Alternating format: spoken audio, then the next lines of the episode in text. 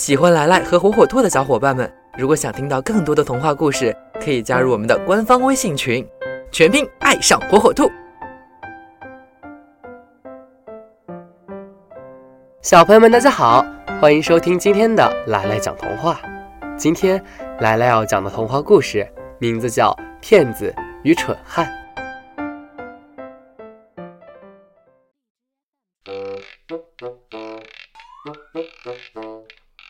从前有个蠢汉，经常被人欺骗，而他自己却并不知情。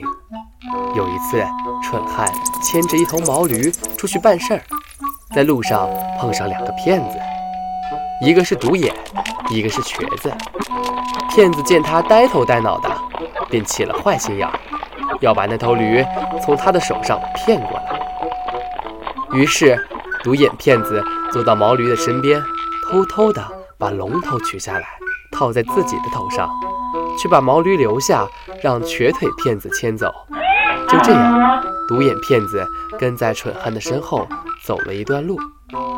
走着走着，他估计瘸腿骗子已经把毛驴牵走了，便停下脚步。蠢汉突然觉得牵不动缰绳，回头一看，龙头居然套在一个人的头上，不由得大吃一惊，惊讶地问。你你是什么东西呀？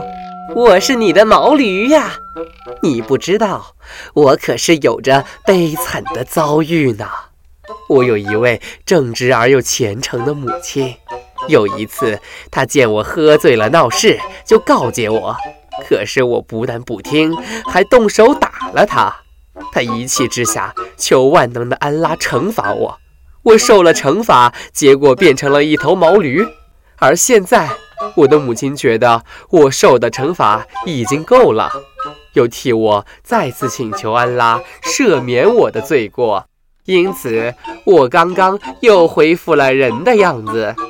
蠢汉听后惊叹道：“啊，全靠万能之神安拉拯救你，我的兄弟呀！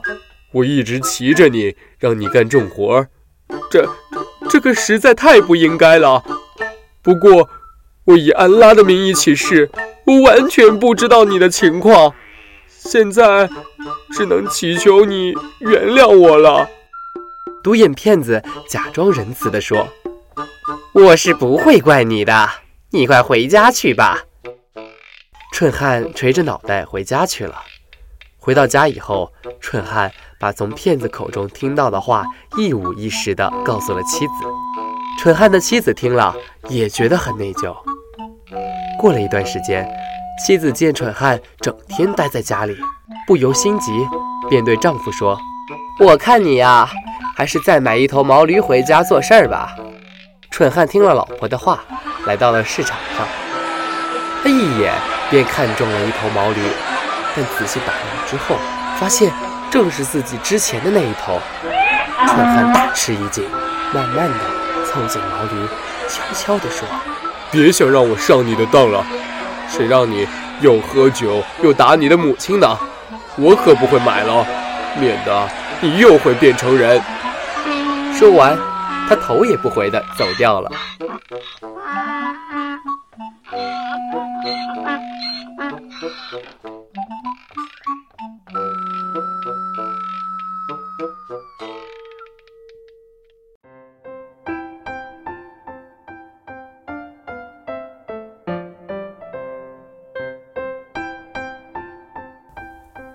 好了，今天的故事就讲到这儿。喜欢的小朋友要记住，来来在这儿给你讲童话。